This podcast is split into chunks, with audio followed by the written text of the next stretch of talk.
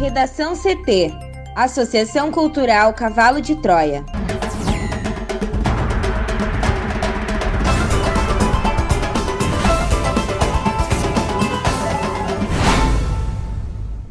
Agora, no Redação CT. Polícia prende suspeito de feminicídio em Arroio do Meio. Auxílio emergencial termina hoje com o último depósito para 3,2 milhões. Pfizer diz que não solicitará o uso emergencial de vacina no Brasil e critica protocolo da Anvisa. 50 jornalistas são assassinados em 2020, a maioria em países que não estão em guerra.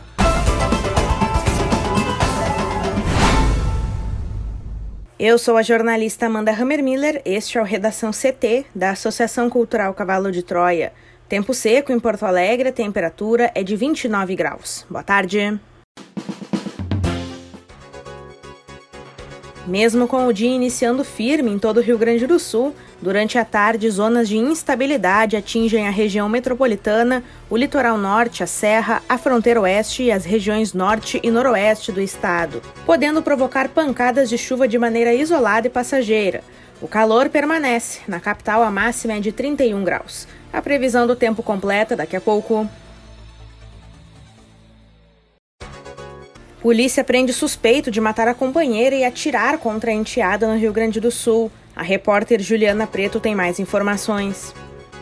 A Polícia Civil prendeu na tarde desta segunda-feira, em Porto Alegre, um homem suspeito de matar a companheira e atirar contra a enteada. O crime aconteceu no município de Arroio do Meio, no Vale do Taquari. A mulher morreu no local e já a filha da vítima, uma adolescente de 13 anos, foi socorrida e segue em atendimento hospitalar. Segundo as investigações, o suspeito de 26 anos passou o dia anterior à prisão consumindo álcool e drogas. Em dado momento, ele começou a agredir a companheira e atirou pelo menos três vezes contra ela. A filha presenciou as agressões e tentou prestar socorro à mãe, mas também foi atingida por disparos de armas de fogo. Após o crime, o homem fugiu do local e foi então que, após diversas diligências, a delegacia especializada no atendimento à mulher de Porto Alegre localizou o suspeito. Conforme depoimentos concedidos à polícia, os episódios de violência doméstica eram recorrentes desde o início do relacionamento. A vítima ainda não havia registrado ocorrência ou solicitado medida protetiva de urgência. Também, segundo a polícia, o homem possui antecedentes criminais por furto de veículo, além de lesão corporal e ameaça no âmbito doméstico, ocorridos no interior do estado. Auxílio emergencial termina hoje com o último depósito para 3,2 milhões. E acontece nesta terça-feira o último depósito do auxílio emergencial para 3,2 milhões de beneficiários nascidos em dezembro, que fazem parte do ciclo 6 do calendário de pagamento e receberam a primeira parcela em julho. Com isso, o governo encerra o programa que começou em abril e tinha o objetivo de minimizar os efeitos da pandemia do coronavírus. 67,9 milhões de pessoas receberam o auxílio, que era principalmente para trabalhadores informais e população de baixa renda. 294 bilhões de reais foram disponibilizados. O fim do benefício é uma das grandes preocupações por causa do impacto que pode provocar na economia já que a pandemia de Covid-19 provavelmente deve se estender nos próximos meses, até a confirmação e intensificação de vacinação. O governo cogitou lançar um novo programa que englobaria beneficiários do auxílio e do Bolsa Família, mas não saiu do papel. Ele também desistiu de prorrogar o pagamento, argumentando que o país tem uma capacidade de endividamento e não pode desequilibrar as contas públicas. Uma possibilidade será a ampliação do número de pessoas assistidas pelo Bolsa Família. Os beneficiários que irão receber nesta terça só poderão sacar o dinheiro em 27 de janeiro. mas até lá o valor fica disponível na conta poupança digital, que pode ser movimentada pelo aplicativo Caixa Tem para pagamento de boletos e compras na internet. Segundo a Caixa, os valores creditados na conta poupança digital e não movimentados no prazo de 90 dias, no caso do auxílio emergencial, ou 270 dias, no caso da extensão, serão devolvidos à União. Para o público que faz parte do programa Bolsa Família, as parcelas têm validade de 270 dias. Mesmo com o fim do programa do auxílio emergencial, a Caixa informou que manterá as contas digitais, considerando a importância do processo de bancarização para o Brasil. Para o Redação CT, Juliana Preto. A farmacêutica norte-americana Pfizer não solicitará o uso emergencial da sua vacina contra a Covid-19 desenvolvida em conjunto com a BioNTech no Brasil. Em nota divulgada nesta segunda-feira, o laboratório afirmou que se reuniu no dia 14 de dezembro com representantes da Anvisa para esclarecer as dúvidas sobre o processo. Musk encontrou obstáculos criados pelo protocolo da própria agência, o chamado Guia de Submissão para o Uso Emergencial. O comunicado foi uma resposta ao presidente Jair Bolsonaro, que nesta mesma segunda-feira cobrou dos fabricantes de vacina contra a Covid-19 que apresentem os pedidos de registro dos imunizantes à Anvisa. A Pfizer disse, aspas, as condições estabelecidas pela agência requerem análises específicas para o Brasil, o que leva a mais tempo de preparação. Na semana passada, a Anvisa concedeu o certificado de boas práticas a duas fábricas do laboratório Pfizer, a etapa necessária para o registro da vacina contra a Covid-19 desenvolvida pelo laboratório no país. O laboratório Sinovac, que produz a Coronavac em parceria com o Instituto Butantan, assim como a Oxford AstraZeneca, já tiveram suas fábricas certificadas. A Janssen solicitou avaliação, mas a Anvisa ainda aguarda o um envio de informações. A vacina da Pfizer BioNTech foi o primeiro imunizante contra o coronavírus utilizado no mundo. Primeiro no Reino Unido, que em 8 de dezembro iniciou seu plano de imunização. Estados Unidos e Canadá começaram a aplicar o medicamento logo depois, seguidos de México, Chile e Costa Rica. Já a Argentina está iniciando hoje a imunização da população. Assim, o Brasil será o único grande país das Américas que não começou a imunização de sua população. Nem sequer apresentou uma data de início. Bolsonaro tem dito que não dá bola nem se sente pressionado pelo avanço da vacinação no mundo. Neste domingo, chegou a falar impressa, mas voltou a argumentar responsabilidade por reações adversas para justificar o atraso do governo em dar respostas concretas. Em clara crítica à burocracia criada pela Anvisa para aprovar o imunizante de forma emergencial, a Pfizer lembra que outras agências regulatórias que possuem o processo de uso emergencial analisam os dados dos estudos em sua totalidade, sem pedir um recorte para avaliação de populações específicas. Além disso, prossegue a Pfizer, abre aspas, a submissão do uso emergencial também pede detalhes do quantitativo de doses e cronograma que será utilizado no país, pontos que só poderão ser definidos na celebração do contrato definitivo, fecha aspas. O cronograma de vacinação que a Anvisa pede ao laboratório é de responsabilidade do Ministério da Saúde, que deve apresentar um plano nacional de vacinação. Até o momento, somente um esboço com algumas linhas gerais foi apresentado. Nesse sentido, a empresa entende que o processo de submissão contínua é o mais célere nesse momento, tendo em vista a regulamentação atual definida para o uso emergencial. A Pfizer garante que esse caminho da aprovação definitiva será seguido pela farmacêutica. O Ministério da Saúde não tinha planos de utilizar a imunizante da Pfizer BioNTech feita com tecnologia de RNA mensageiro, que exige uma estrutura específica, como ultracongeladores para manter o imunizante a uma temperatura de menos 70 graus. Porém, uma lei aprovada no início do ano estabelecendo regras para lidar com a pandemia de coronavírus prevê que a Anvisa tem um prazo de 72 horas para conceder a autorização caso o imunizante tenha conseguido registro no Japão, nos Estados Unidos, na Europa ou na China. Caso a agência não se manifeste, a autorização deve ser concedida automaticamente. Para Bolsonaro, contudo, a responsabilidade de tornar as vacinas disponíveis é dos laboratórios e não dele de seu governo. Ele afirmou nesta segunda-feira, aspas, o Brasil tem 210 milhões de habitantes, então é um mercado consumidor enorme de qualquer coisa. Os laboratórios não tinham que estar interessados em vender para a gente? Por que eles não apresentam a documentação na Anvisa? Fecha aspas. O presidente ainda afirmou que qualquer vacina aprovada pela Anvisa estará disponível para os brasileiros em cinco dias.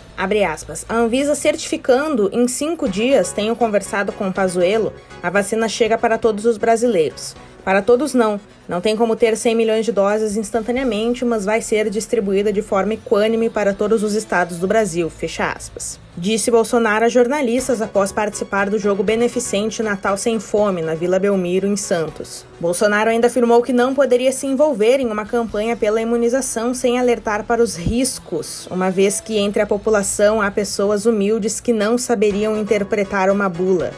Ele também afirmou querer, se for possível, um termo de responsabilidade em que as pessoas que se vacinem estarão concordando com a utilização de algo, segundo ele, sem comprovação científica concluída. Ainda falando sobre vacinação, a repórter Juliana Preto traz mais detalhes sobre o início da imunização da população na Argentina. Pouco antes das 9 horas da manhã desta terça-feira, a Argentina iniciou o processo de vacinação contra a Covid-19 em todas as províncias. As primeiras 300 mil doses do imunizante russo Sputnik V serão destinadas a profissionais da saúde. A primeira a receber a vacina foi a enfermeira Juliana Torquati, na cidade de La Plata. Conforme o periódico Clarim, a vacinação começou cercada de expectativas e incertezas em relação ao imunizante, em razão da vacina russa ainda não ter dados conclusivos dos estudos publicados.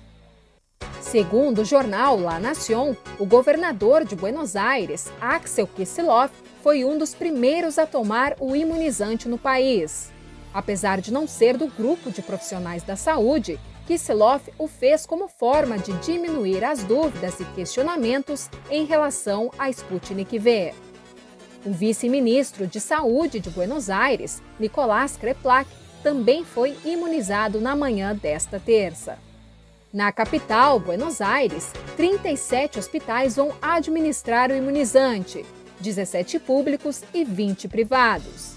Além da Sputnik V, o governo argentino autorizou o uso emergencial da vacina da Pfizer.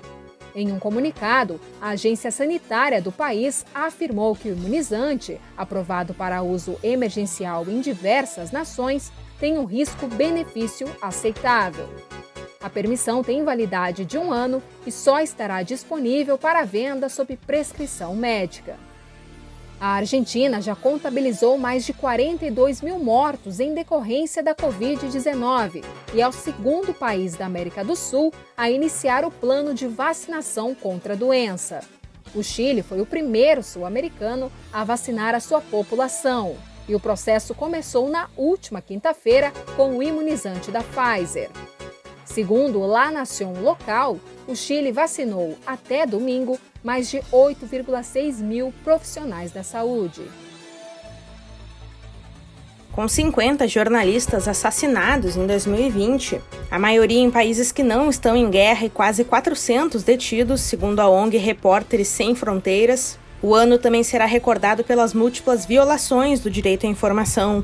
O número permanece estável em comparação aos 53 jornalistas assassinados no ano passado, embora em 2020 tenham acontecido menos reportagens devido à pandemia de Covid-19.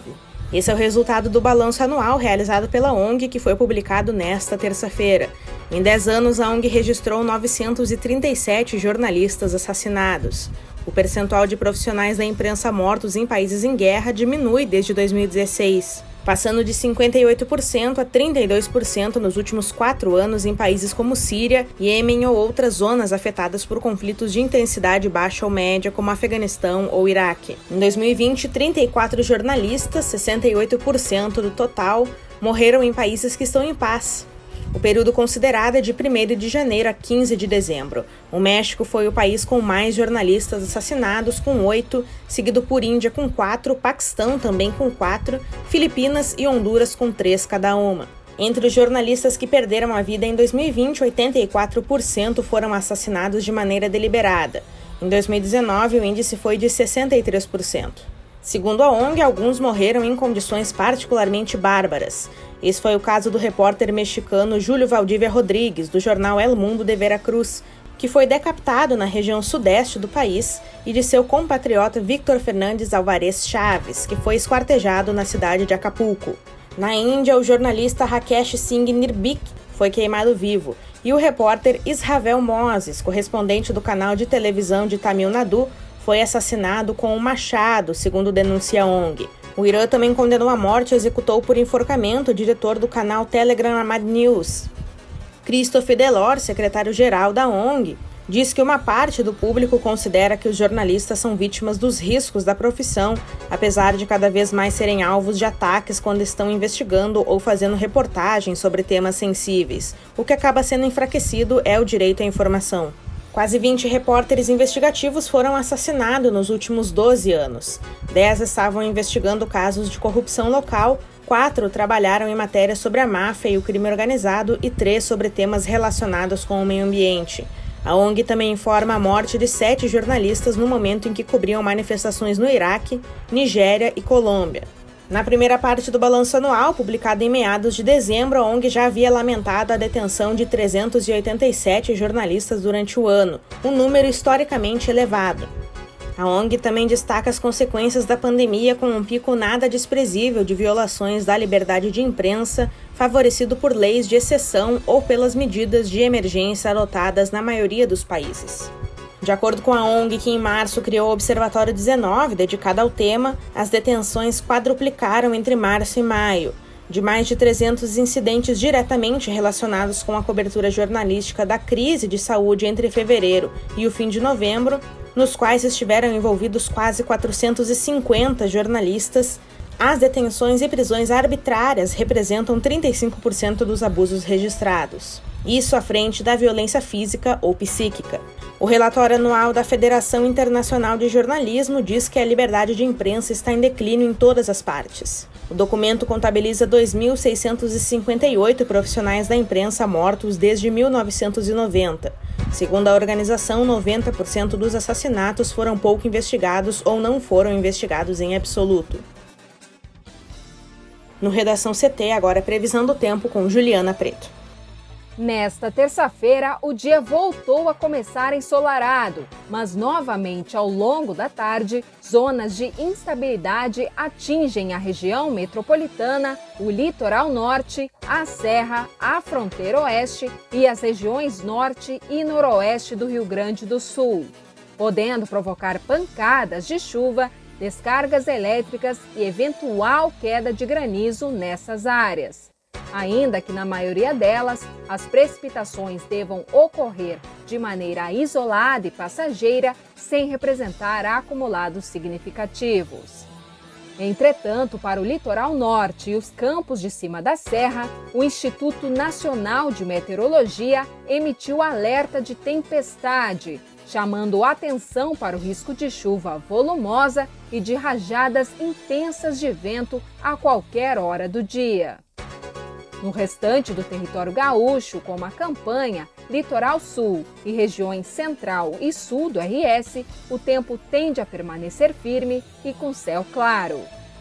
A temperatura máxima desta terça no estado é esperada em Porto Xavier, no noroeste gaúcho, com 37 graus. Em Porto Alegre, a máxima será de 31. Já na quarta-feira, o tempo se mantém firme em todas as áreas entre a manhã e a tarde. Redação CT. Apresentação Amanda Hammermiller. Colaboração Juliana Preto. Uma produção da Associação Cultural Cavalo de Troia com apoio da Fundação Lauro Campos e Marielle Franco. Próxima edição amanhã. Boa tarde.